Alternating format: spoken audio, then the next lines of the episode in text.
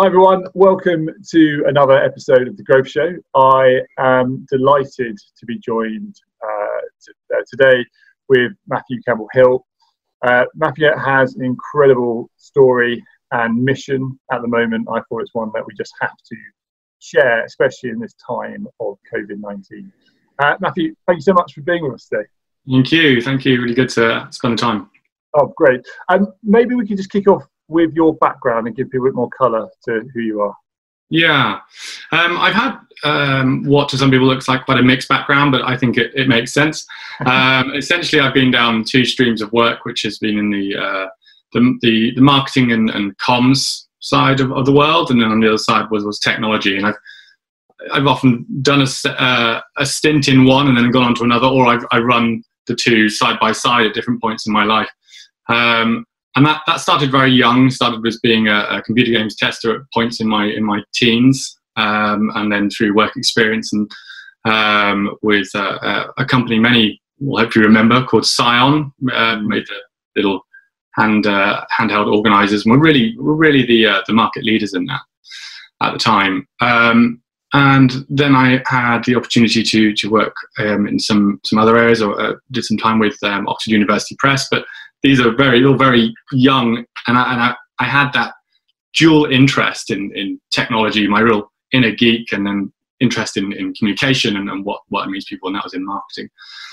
Uh, and that led me through working with the likes of uh, Daily Telegraph, uh, with the BBC. Uh, BBC uh, trained me as a broadcast journalist. Um, he says with a huge pause, obviously not very good.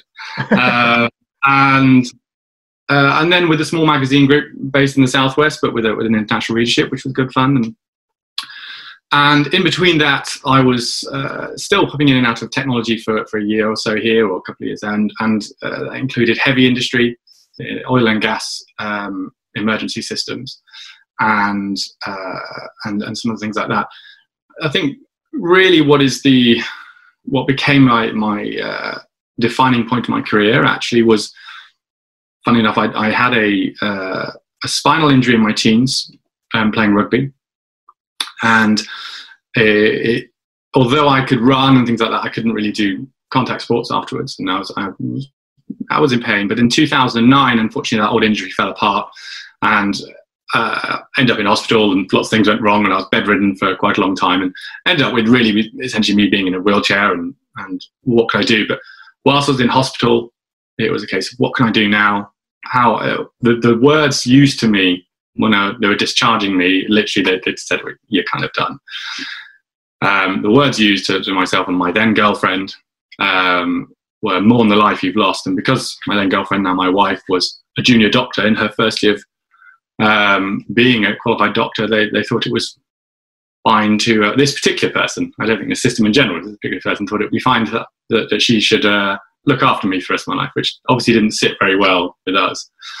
Um, and I quickly remembered you can only play so much Xbox um, uh, before you really just want to tear your eyes out. So I co-founded an organization called Mentors Den CIC, which was Mentors for Disadvantaged Entrepreneurs Network. And we helped set up uh, quite a few businesses with uh, disabled and disadvantaged people, including working in prisons across the southwest and a bit further up the country. And that was great. Uh, it was it was done pro bono, um, but it enabled me to keep skilled and, and keep working with people, which I wanted to do, even though it was a lot of the time from bed. Um, and as I got able to move a bit more, um, I saw a role being advertised uh, by the National Institute for Health and Care Excellence, and they wanted some non clinicians with some understanding of the areas that I had some understanding in um, to become founding members of a panel called the uh, Medical Technologies Advisory Committee. And that was to look at novel medical devices and review them for their use in the NHS. They had a board of clinicians and they wanted some ex- external expertise. And actually, it was one of the one of the things where uh, it, just right time, right place.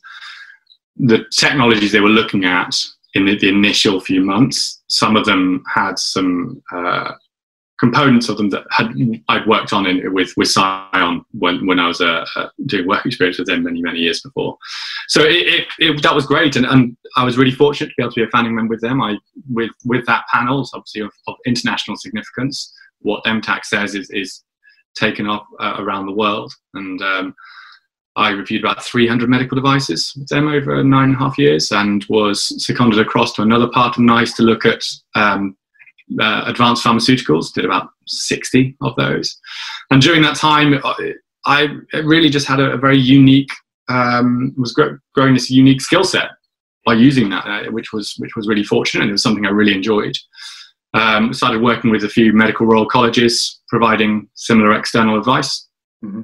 and the Royal College of uh, Royal College of uh, um, pathologists and the Faculty of General Dental Practice within the Royal College of Surgeons. So it was it was it was just I was building something that didn't exist as a, as a career, I suppose. Yeah. Um, and uh, then it, it, those turned into board roles actually, which was helpful. Which was helpful, and it was a it was a nice change in my career. I, there was no way I was going to be able to go back to um, the standard executive career. I, I couldn't do the hours physically. I was having to spend about 20 hours a week doing physiotherapy. Now, as you know, I, I swapped the, the boring physiotherapy for going back to sport and became a, a, a wheelchair athlete for Great Britain. Um, and uh, in 2012 was national champion and then captain GB to a few World Cup medals. And, um, and so that was a great, a great journey as well. And uh, it, it, it, it fitted in that need for me to be doing something properly. You're going to do it, hit it hard, hit it and fast, and uh, and literally as a fencer, um, yeah, doing wheelchair fencing. Well, I suppose it was the uh, only legal way I could find to travel the world and hit disabled people with swords. Um, but of course, it meant uh, I hadn't really taken to the idea that there were going to be uh, a few hundred others that were trying to do it to me, and probably better for quite a lot of time. Um, so that was great, and it, it was a very different idea. And I then took on my first board role with the healthcare regulator, the Medicines and Healthcare Products Regulatory Authority, the MHRA. Uh, a non-executive director there, um, took on a board role with the National Information Board, where I helped. Uh, I was the independent board lead on the rollout of apps as medical products across the NHS, and independent board lead on making sure there's public access Wi-Fi across all of the NHS estate. Um, and then took another role at Department of Digital Culture, Media and Sport, and non-executive. And it was I, I really took to uh, the portfolio world. Really enjoyed it. Obviously, I'm much younger than, than most in doing that, um, and that does provide. I think we do recognise we need a different skill set on the board of today than than we had um, 30, 40 years ago, mm. especially with technology, especially with communications practices. Yeah.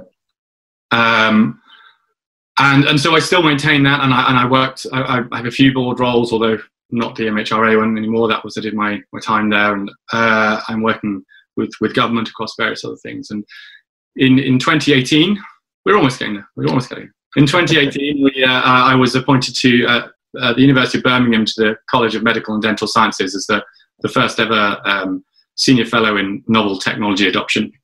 And um, uh, from our, as, as, far as they're aware and we're aware, there's, there's no one, no other university or medical anywhere ha, has done that. And, and it's great that, you, that, Birmingham are doing it. Birmingham have always been um, at the forefront of medical schools. There may be some snobbery around that it's not Oxford, Cambridge. Actually, they really have. They, they were the first place that to, um, to have a, a woman, uh, a woman come through as a, as a, as a medic, come through the, the medical and dental school. The first place to have a, uh, a woman in charge of the medical school. Uh, you can see how they've always really um, identified and just said, it's not about what anyone else thinks. It's about yeah. what the outcome is going to be. Is this going to change things for the better?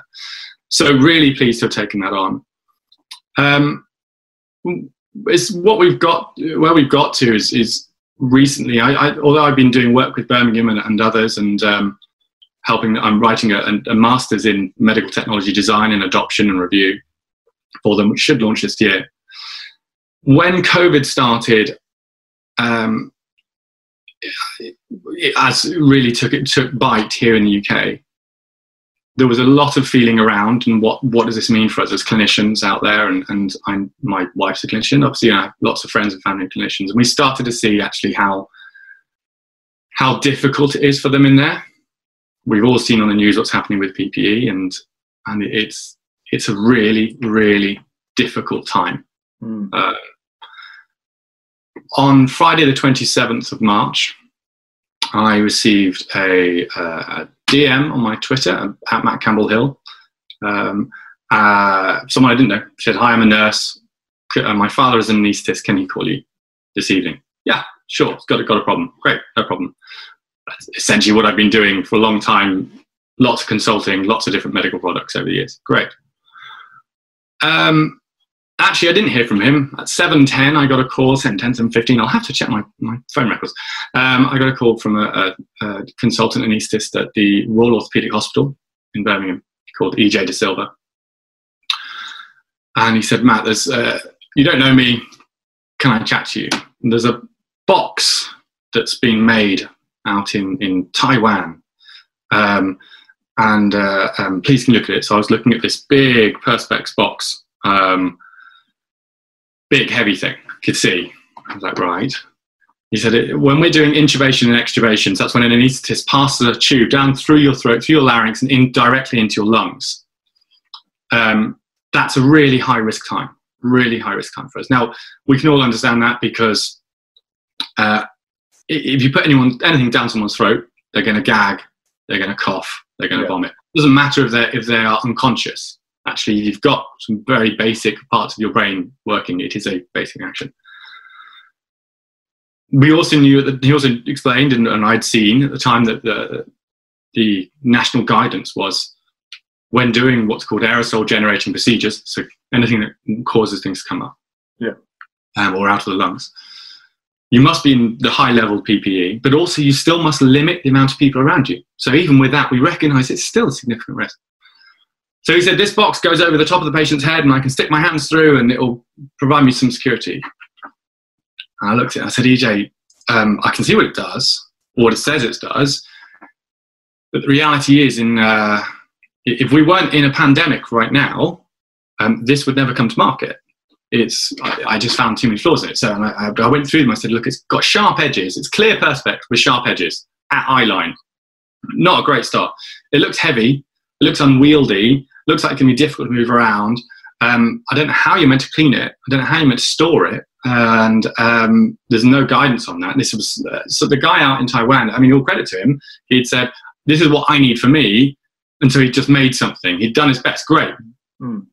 But my brain was kicking him, going, "This is this, this isn't ideal. It's not good for him." And also because it's big and thick and solid, and there's cut holes, it only protects most of that one person, the anaesthetist. Anyone else down the length of the body, they're not protected.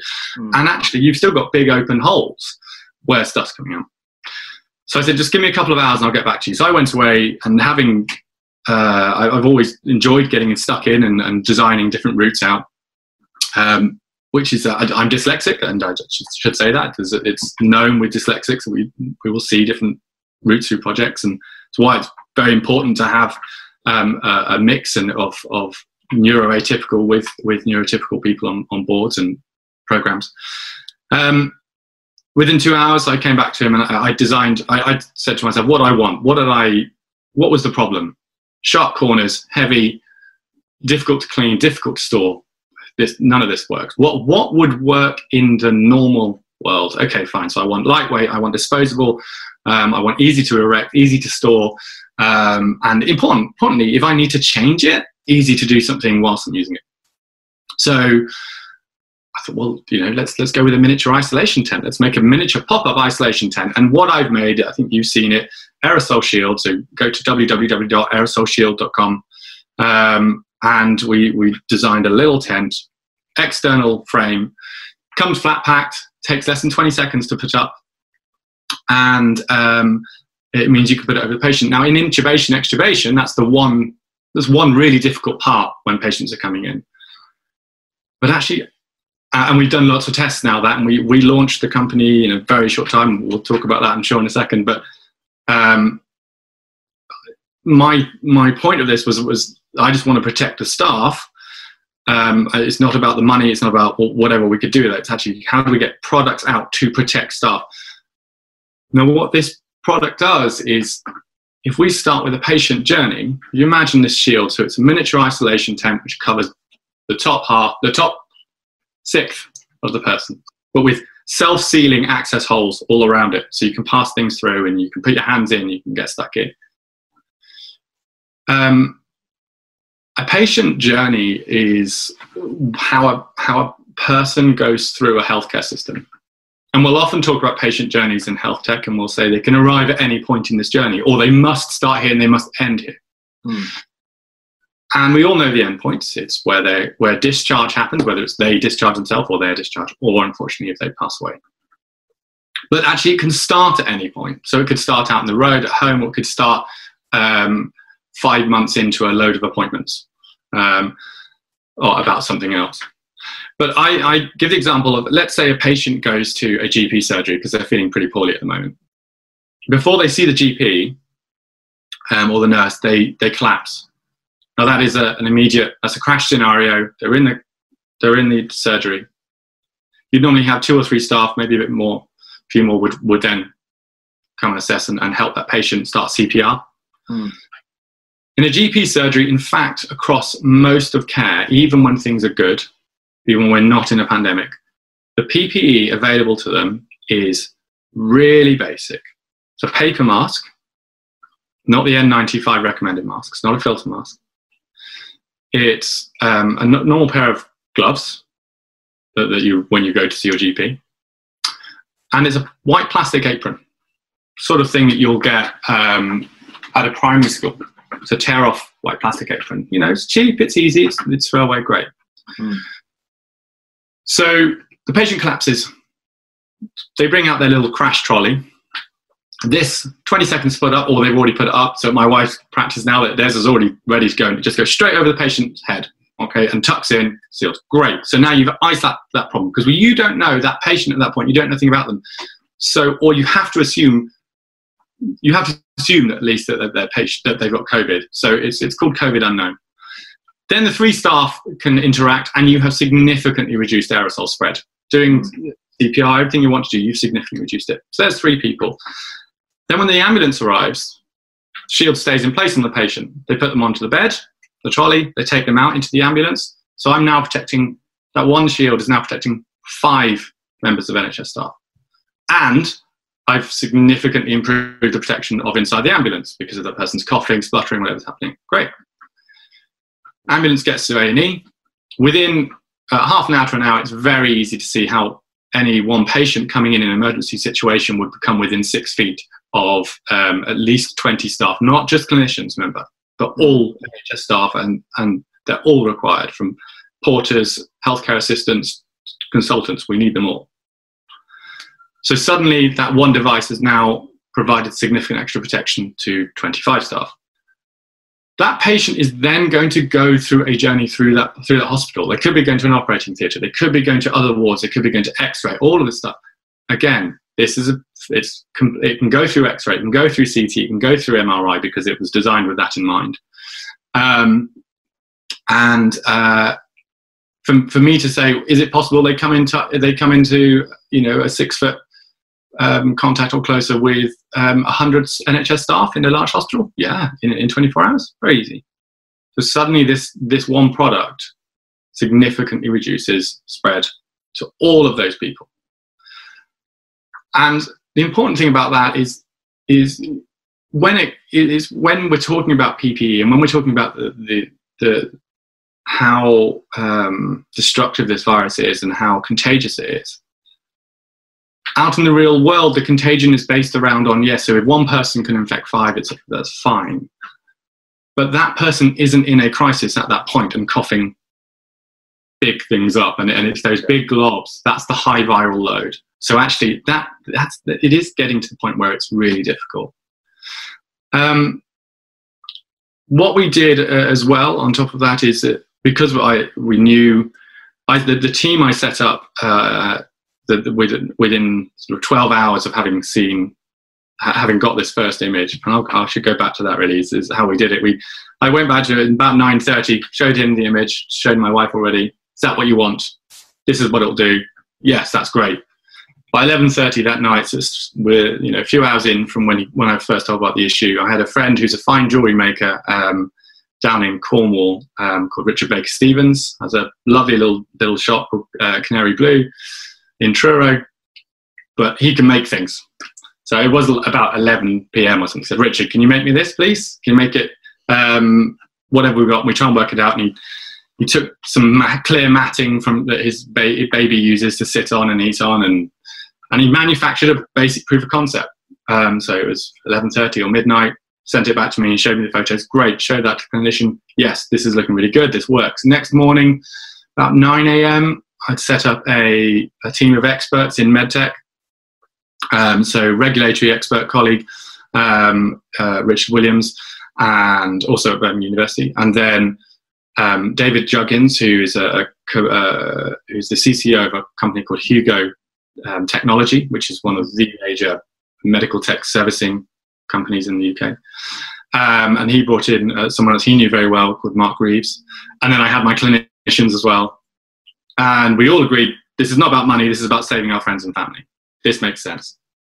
This is a barrier.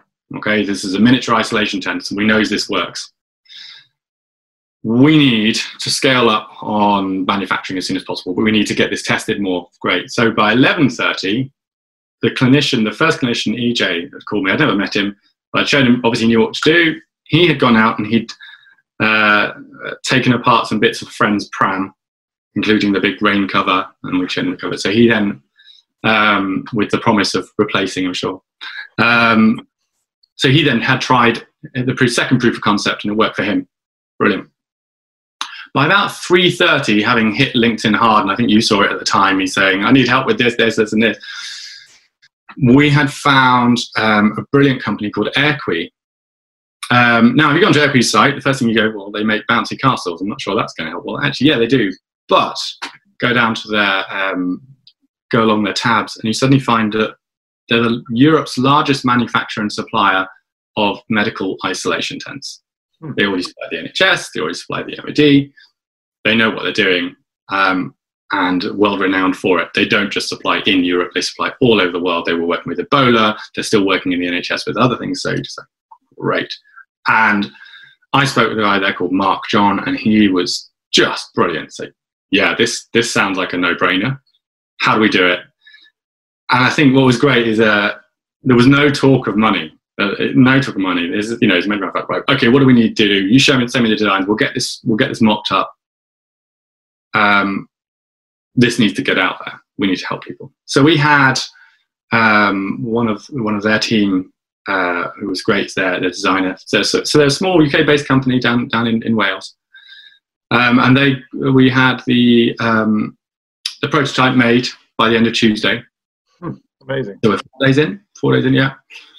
Wednesday, it was being tested on multiple clinical staff, so not on patient, multiple clinical staff throughout um, uh, throughout Wednesday and um, and Thursday in the Royal Orthopaedic Hospital in Birmingham by EJ, because that's the most difficult part. It was that intubation bit we recognise is the most difficult part. Yeah. Um, lots of really good feedback. Uh, we launched by the end of Thursday, soft launch, um, so it was six days, and by uh, before we'd hit the full seven days, I think it was, I think it was six minutes to six on the Friday, so an hour and whatever before hour and 16 minutes, hour and 14 minutes before the seven days, we'd taken our first bulk order from abroad. Um, uh, so six days for issue to medical product to market, including uh, pretty much full due diligence. And this is, this is a team of people that are used to working in medtech. Um, was pretty astounding. We went global, truly global, by day 13 because the following Thursday I, was, I received calls, uh, order inquiries from the, uh, one of the states in the US. And over the following few days, we added in um, Vietnam, Singapore, Australia, another state in the US, um, and, and more are coming in we held off with those actually because um, there were a few things, but our main cause was this wasn't about making money. This was about saving our friends and family in the NHS. This makes yeah. sense to us. It's been difficult for us to get through the system, which has been interesting. um, because this is a team that understand what they're doing. They understand the system really well, and they know what makes a product project. And what was really important to me is that when we were looking at our team, any one person on our team is a reasonable person to have in court as an expert witness in their area, and that's really important. And a big concern for us is with this wider call for PPE, where people are making all the stuff at home, and it's, it's great that they're doing it and getting stuck in. And other companies are coming in from, from outside the medical sphere, and, and in a lot of cases, it's great. You do see some, unfortunately, that are clearly trying to just to make a huge profit. You can tell that. Well, everyone on this will watching this will know they're the ones that are saying buy this amount for this and buy this amount with a 30 or 40% discount. I can't do a 4% discount. Um, I'm, I'm, not against companies being paying for their time. I think that's quite right. But I think you should check your own, uh, you should check your own morals if you're really trying to make a big markup. Um, but our concern with all of those is, is, these, are, these are organizations and people who do not understand the requirements in med, med tech. Um, and the guidance out there was was yes for help, but for the clinicians going in, if you've got the wrong sort of plastics on their visors, what's that going to mean? Are they people going to get cut? Are they going to get blinded? Um, are the masks actually going to do what they're meant to do? Yeah. Um, uh, are the plastics going to have contaminants on them? Uh, all these sort of things, you know, the normal standards that we would expect and, and in peacetime we'd be happy with. Um, we can't do. So we did we, we did go, we did do that. Um, we got the best people in, in, in, the world, best manufacturer in the world to make it and distribute it. And, um, well, not so much distribute, but to, to make it and build it and do it to the right standards. And, um, and then we got, um, we had, we were trying to work out how we get the shipping done and Legentia other UK, the other UK company said, "Great, great! This is a great UK project trying to solve this issue. Let's do this." So Agentia jumped in and um, and uh, became partners to, to help us get stuff um, distributed as soon as possible. Um, and that meant that within a few weeks we had hundreds of products being used across the NHS. But we didn't stop there. Um, we see it's very important to make sure that everyone's happy, everyone's safe, despite the safety risk being very, very, very, very low um, of something going wrong with this. we every single product is um, individually numbered. It's to be individually identified. It's um, uh, individually quality assessed, as you'd expect of anything going to the medical market, mm-hmm. by a trained by a trained person in that. And then we are getting post-market surveillance. We're doing continuing post-market surveillance. But of course, what that also did for us, as well as giving the opportunity to say, oh, we need to stop now, which we haven't, is it meant we started to get the feedback that we really wanted, which is, wow, this is good. Now, in, in that really difficult area with anaesthetists, and um, where actually it's about it is really about them as a consultant. I'm in charge of what's happening right now, doing this intubation and extubation. So what I say goes uh, as it should be. We are um, we have a less than 10% negative feedback. All the others have, there may be some, oh, it'd be nice if you could do this. But otherwise, it starts with, this is great. The less than 10%, um, uh, and, and those included complicated cases. The less than 10% did include some complicated cases. Um, it also included some people who um, perhaps had, had not had time to properly study the instructions, which are very which are very simple. But this is a rush time, right? I mean, I'm not going to judge them. So we took that on board. So we changed our instructions immediately. We, have got to make this clearer, and we've done some color coding on on the device. Um, and and then there's a, a really tiny percentage, um, uh, and we've we've got quite a we've got um, we've had enough people to make it a really a really small percentage. It's in sing, you know the single figures obviously have said it's just it doesn't fit my mo. Well, it's fine, it's fine. But my response and in the team, we just looked at this and go, having reviewed 300 medical devices and, and all these other projects, in that scenario, in that area, with really high skilled um, uh, clinicians who are really skilled at doing one particular thing to have such a low amount say it doesn't fit my MO. Wow. Yeah. And on top of that, they still completed the procedure they were doing. So they didn't say, you know, and that was what I was really worried about. Are they going to say, no, it got in the way, I had to get rid of it, I had to stop it? No, no, no, they didn't say that. It was, and it was some really basic things that we have then been able to go, great, the next, the next run, we've made those adjustments. We've made it clearer. So it's, it's been really exciting. There's, there's lots of things um, coming out as, as hence my blur at you, as you've just seen. I've a, talked about it a lot. Um, we've had a lot of great coverage. We were in GQ magazine. Um, my wife was more impressed that uh, our dog was in GQ magazine than I was. um, my assistant's dog. But we, um, it, it is a case of uh, people saying, people in in this sector just saying, this is outstanding. Um, really, it's a really simple project. Why why hasn't someone thought it before? Well, yeah, I'm a simple guy. It's fine. Um, but what uh, you know is this a is this a world record for prod, uh, medical product into market into mass market things like that? And it's like maybe maybe, but there's there's stuff going on. So we that that is that we we wanted a way to get it out there as soon as possible to as many people. We've got people asking for it. It's about forty pounds per unit in cost delivered. Um, so a friend of mine jumped in and said, "Look, I'm setting you up a GoFundMe um, that GoFundMe over the sort of first week and a bit raised has raised thirty four thousand pounds. So that's nearly two thousand, uh, nearly a thousand units. Sorry. So that's great. We want to get more. Obviously, um, we've got more people looking at buying, so we're still raising that GoFundMe. Um, and it's given us time to start thinking. Okay, long term. Do you know what? There is a, there's a product here. Um, staff are are worried. This is a significant barrier for them we know that we've known that the aerosol borne contagion is a problem for a long time. Um, the WHO has been, been speaking about it for years. Bill Gates has been speaking about it for years. In in the medical world, we've known it's years, but actually, we've had four in the last nine years. Mm. It, this is a diff, This is different, and this step up. But each one has kind of been a step up. So we're going to be left with internationally um, rightly so, traumatized staff, very panicked staff, very worried staff. Is this a potential um, aerosol contagion? How do I protect myself?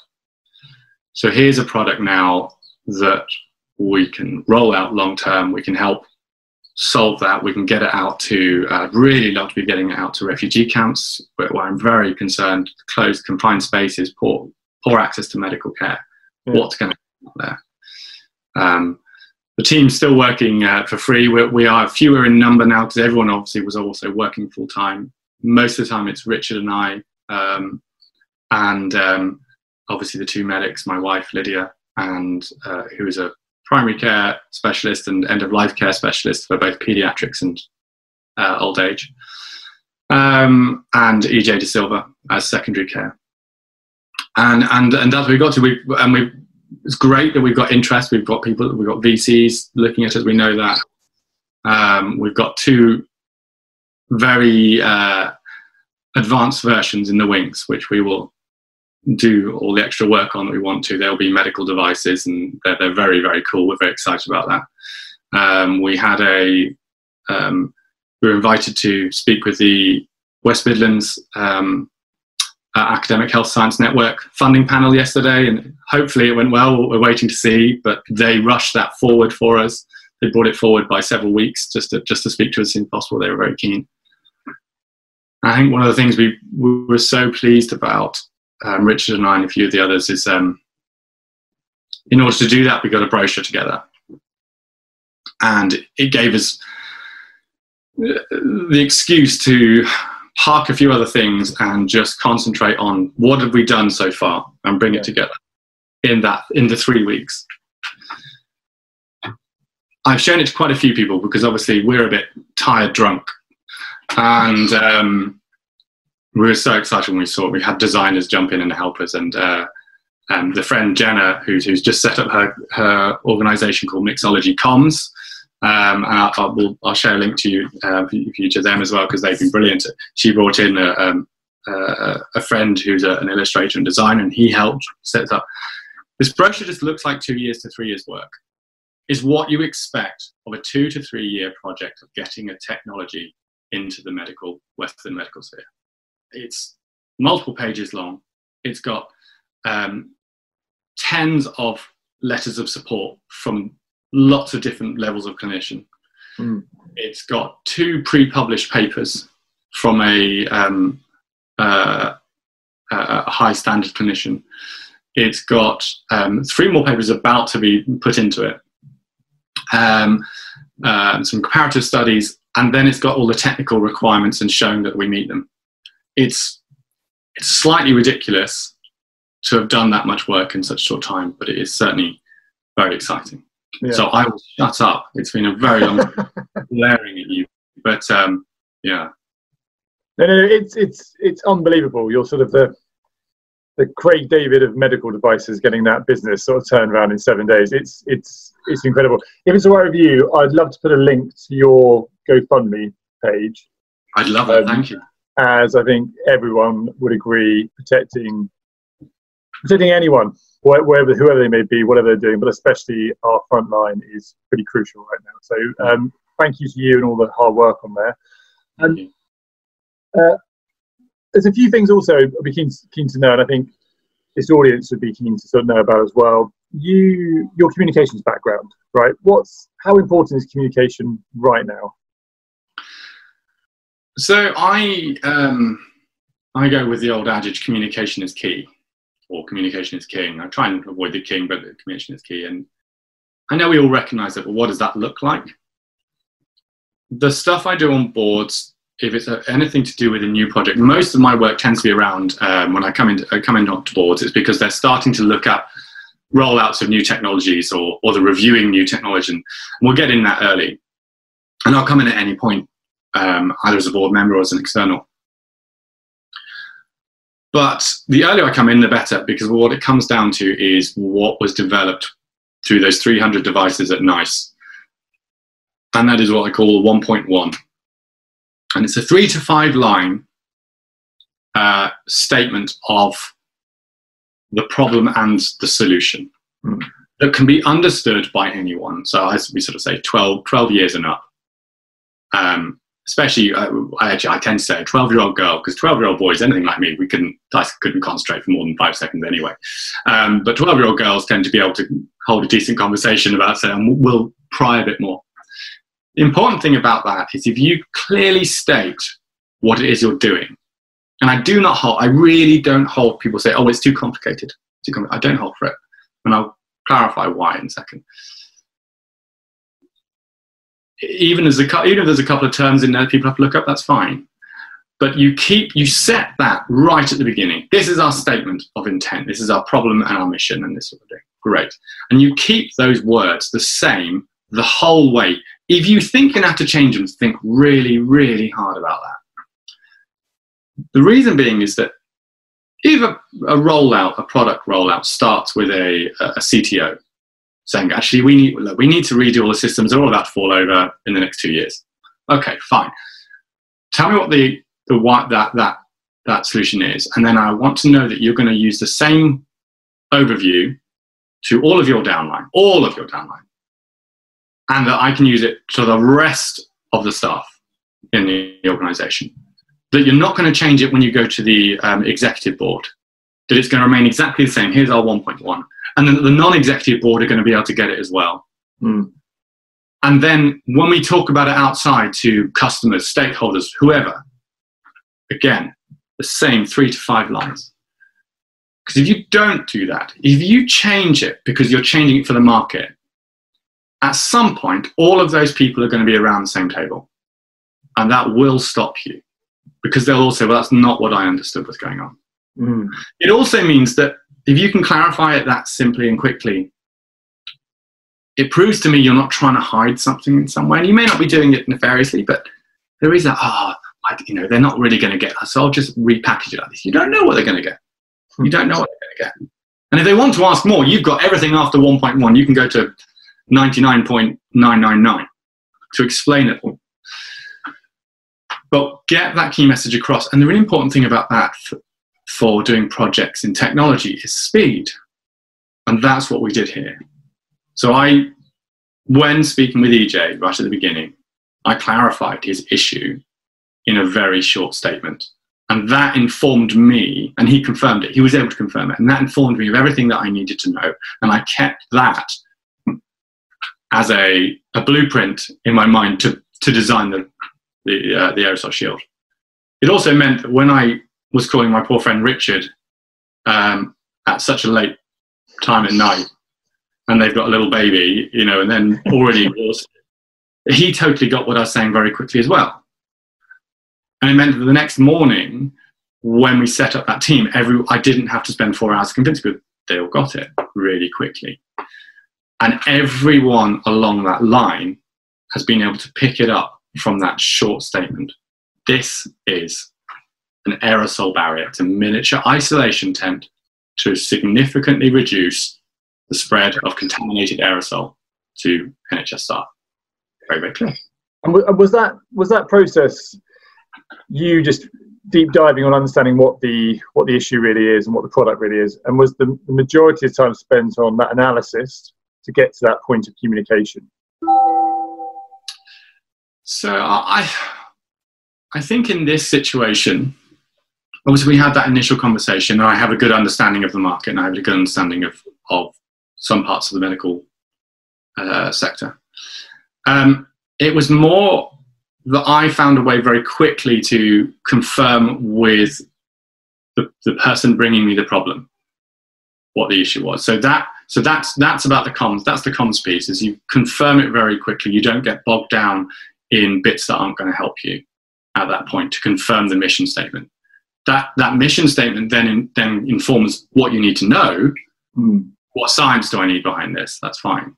Um, but does that answer your question? It's really about doing it as quickly as possible and and and finding and we and we we we can we can do this in in any meeting, and that's really important. We've all been called to meetings that should have been emails and seen emails that should have been a text or or none of the above. And the 1.1 will help you because you could start with a 1.1 for everyone. If you say when we're coming to meetings, if we're doing ad hoc meetings, great. Everyone does a 1.1 because then I'll know if I'm going to be actually needed in that. If you want me in that and I don't think that's fine, but I can get an idea from the 1.1 mm. and we really get involved because I can I don't have to spend the time that you're talking to me thinking about what is this bigger picture. I don't quite get it. Yeah. So that's where it ties across. And and to pick up what I said about when people say, and I have had pushback. People say, you can't do that, it's impossible. I deal with really technical things. Um, or go onto YouTube and look up complex problems described by experts in five levels. And it's brilliant. And you'll have you'll find um, quantum computing described by experts at um, post PhD, pre PhD, uh, teen, um, uh, all the way down to I think it's like age three. Um, and and they're great. And it's a great way that you start. You go well i would like to know about that and i can't know about that. So i'll start at the basic and they go up. And that shows someone who knows what they're talking about. Yeah. And and in these times uh, from an engagement point of view um, just being some of the business leaders who are listening into these conversations what, what should the communication channels be? Should they be directed to just direct management and they feed down messages or do you see a, a top down approach when it comes to communication as a non-executive, obviously you've got you have a very clear, clearly defined role, and yeah. you don't want to be stepping up. So that's fine. But uh, there was when I um, when I worked at the Daily Telegraph, one of the things, and uh, as a very green-faced youngster, um, one of the things they did in between your interview rounds was, um, I think it was sort of second or third interview or the last one. At the end of it, they gave you a printout of all um, all the senior managers and the board, their faces and their names. And at the next interview, they suddenly pulled up a face, and you didn't know they were going to So who's that? and the reasoning behind that was not so much a decision maker; it was kind of a, uh, a bit of a learning tool. You don't know who you're going to be standing in the lift next to. and whilst it's good for the, the board may think, oh yeah, but it's helpful if I hear them, you know, saying what's going wrong. Yeah, but it's not very nice on them if they realise afterwards who you are. That's a real stressor. And actually, if they know who you are and they and they see you as an open person and they think there is something you need to know and they come up to you, fine. It doesn't happen rare. It happens rarely, but it does happen for me. But when I arrive on boards, I set communication channels very quickly. Um, I make it a, a, a, priority for myself. If it's a NED role, if it's a chair role, it's, it's across the wider board. And before we start, if we're bringing in members, then then I'll make sure that I've spoken to them a couple of times before the first board, get some get some uh, you know a, a, some good feedback, and just get the idea of how we're going to work together, and, and that they understand. Make sure they have my numbers, and make sure they can get in touch. But when I arrive um, to a board, the first thing I say to the chair is, are you doing uh, board champions? So are individual non-execs looking after specific areas that they're really interested in? Mm. Um, if not, can I do that? Because it's really, really, helpful and we'll go into why. Um, and if so, great. So who can I go to? Um, so then I go and do that. And then I, I arrange time with, uh, over the first six months, I arrange time with those directors and say this, and we just until I'm until I'm aware, and I try and pop into the office more than you'd normally expect from an until I'm I really feel like I will get uh, directors just texting me saying, "Could I run something past you? I want to send this through. What do you think about this?" or um, or where do we think this is going? And and that's just really helpful. You know, as, as the whole critical friend approach is really important. And if you do that from Ned role, then what are you showing to everyone else? Open. That you know, that's that's how that's how we we create a, a way that we can positively comment and criticize and be open about our ideas, and therefore it's how we grow. Mm. It's really important. I mean, it's really basic stuff. It's stuff we know, but it's um, stuff we often forget about. Yeah, and, and uh, your sporting background is it's fabulous. Like I love it. It's very cool. What, what are you, what are your biggest learns from the crossover from sports to business? Um, well, obviously, there's uh, my my wife has pointed out there's a, a bit of irony that an ex swordsman has developed a shield. Um, so I hadn't really thought about that, but it, it was uh, yeah. Uh, day four of doing this, I was starting to fall over, which for a guy who's already in a wheelchair is, is also quite impressive. Um, but I was really feeling it. And I suddenly thought, I knew this was going to be, although fast, this was going to be many, many days. I was thinking at least two weeks. I didn't realize it was going to keep going, but that was fine. I thought, oh God, how am I going to do this? Um, I suddenly realized, oh, hang on. Um, not only am I, am I, an athlete, but actually I was expecting to do two more uh, major internationals before the, the Paris this year. I've now retired. I've had to retire. I can't stay on beyond September. I promised my young son and my wife that I would retire, so I'm very gutted to not be able to chase that. But um, having not done those competitions, I had all my nutritional supplements for competitions ready and waiting, all my hydration gels, all my um, essentially everything that I have ready to ensure that that doesn't happen in a competition over a multi-day event. Yeah. So um, that's what we did. So we just, I just said to myself, what am I always telling people? What, what do I know? And I talk about this when, when doing mentoring and when doing lecturing on performance. Um, we don't talk about hydration enough. Um, and um, and this is a hydration tablet inside it because it doesn't, you don't have to be doing those things all the time, but I have a load. So um, uh, the science in sport ones are the ones that most Team GB use, and I still use those. Um, and but we don't talk about it enough. And actually, the science around it is quite shocking. If you have, uh, I, have got the figures down somewhere, but if you have a, a two and a half to five percent rate of dehydration, you won't really notice it. You can lose up to 25% of your concentration. Hmm. So that's a really, really huge effect for a very small amount. We feel it in different ways. We feel tiredness, we just feel a bit distracted. Uh, and then it's about understanding what your nutrition is. So if you're hitting the caffeine hard and then you're hitting um, the sugars, you're going to have ups and downs. Um, uh, I, I it, again, you, so it's like, okay, what do I need right now? I know I've got fast paced, I'm going, so I'm going to have to have some carbs, but try and keep it gentle and long. And I need to get lots of vitamins in because there's lots of illness going around. So I need to make sure that I'm on top of that. I've got to have um, uh, just protein, um, and I'll have some sugar when I when I want it, and that's fine, but I'll moderate that. Um, so it's being kind to yourself whilst at the same time being really realistic about what your body needs. I need my brain to be totally on top of this. Um, we have built a company in days um, between essentially um, two people, what one person working over well over full time, one person working well over full time on multiple projects, and um, and then some clinicians coming in. Uh, you know, it's all that thing. So you need. We've had to really keep things going in our heads, um, and then have built up a team and being able to pass that on. Um, so concentrating nutrition and hydration is really, really key. And um, when you focus on the failures and the mistakes, do it positively. Right.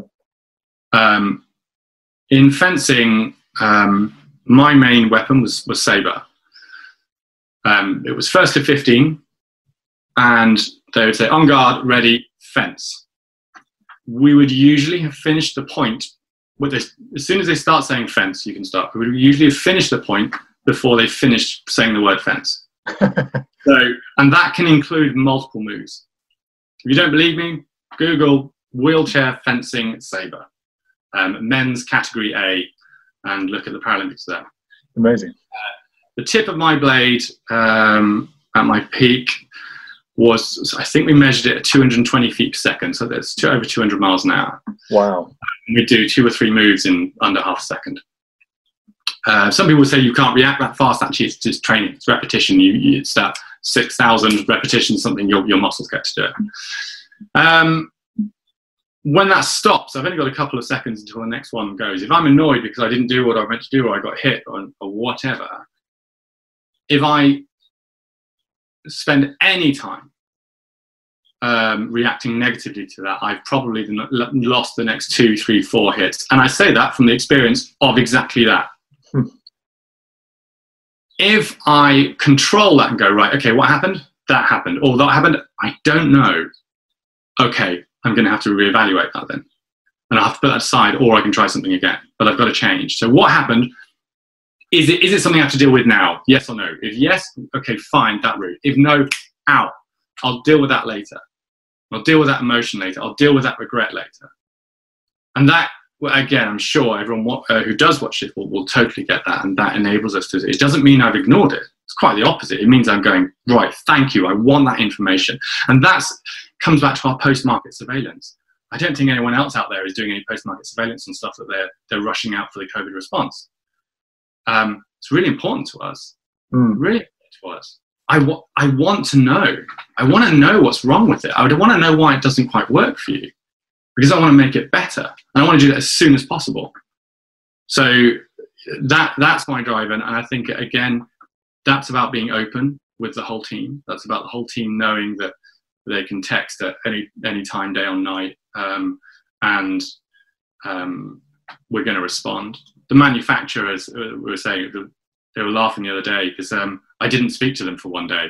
So that's the first day in, the entire time since we've known you. We haven't actually spoken where everyone was just happy. It was just like, yeah, isn't that great? So, and yet they also have said what's amazing is every time we've texted or tried to call you, you've called it back, called us back as, you know, on that if I've been on another call. So that's really important. So it comes that, that communication. So it's communication with others, communication with yourself. What's really important. Um, it's, it's Perhaps it's easier in this one. We've got a really important mission statement. Mm. Yeah, and I think I think you can see in that kind of intensive project that sports psychology, that sports mindset is is everything here. I think there's it's gonna be interesting how you balance it out though at the pace you're operating, right? How you how you manage to step back with such an importance of a mission ahead.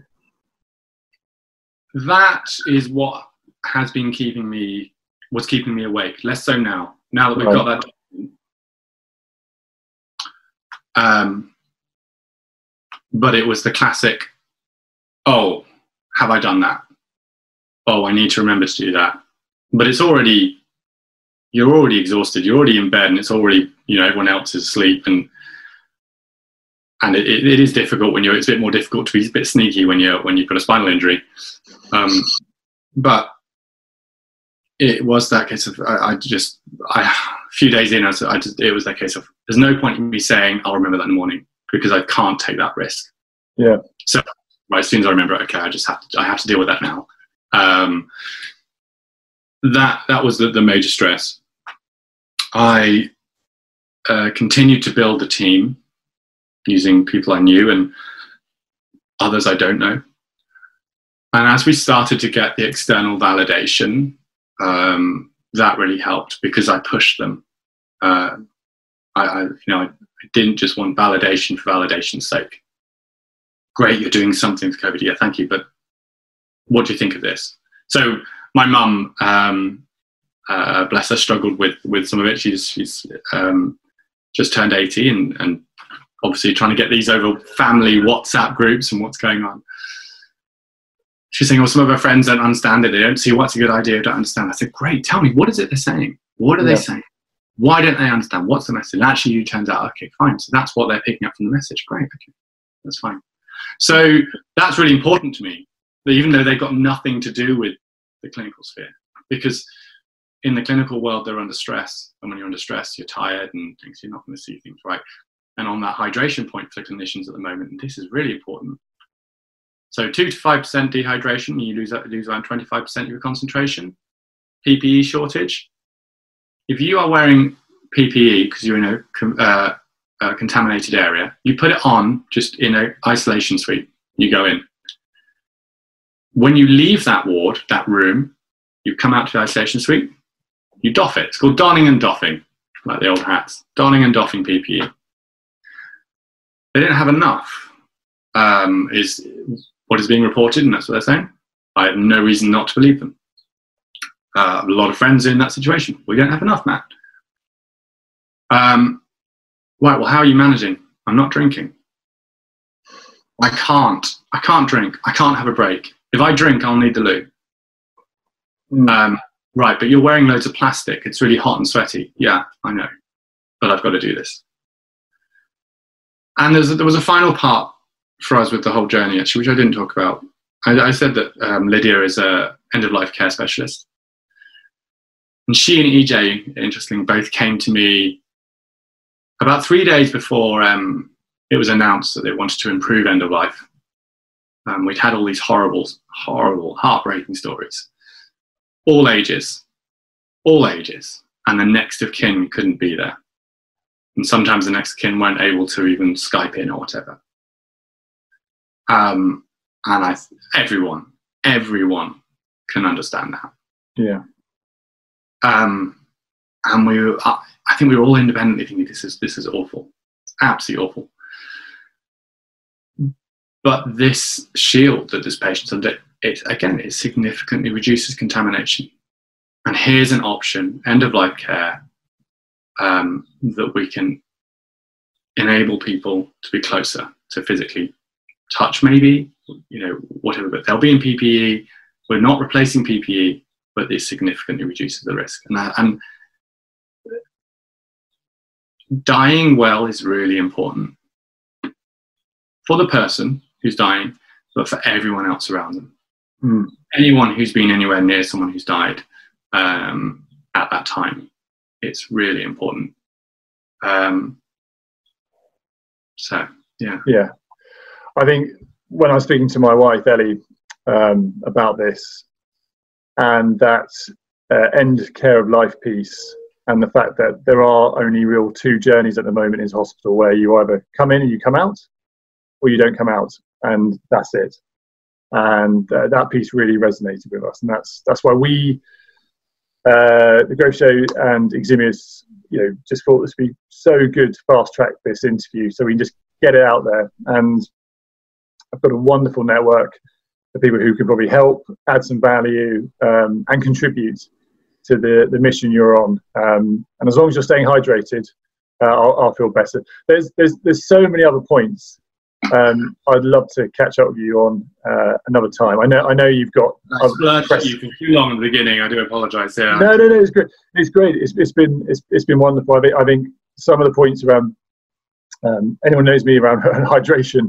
I am terrible, uh, and I think the fact you've now surrounded yourself with a team of people who can allow you to take a break, right? Who probably are on your case to say just chill. I know my management team uh, are wonderful in that way. Um, but look, I'm, I'm going to let you crack on. Thank you so much for your time today. Um, if you can send me a link, I'd love to get a link out there for the GoFundMe page. Yeah, and best of luck to all you and the team on an incredible, incredible mission. Um, it's, it's truly inspiring. But uh, wonderful catching up, and we'll uh, we'll catch up soon. Thank you so much for your time. I really appreciate it. And anyone who's made it this far, well done. Uh, so. yeah. Well, see you soon. Take care. Bye bye. Thank you. Bye.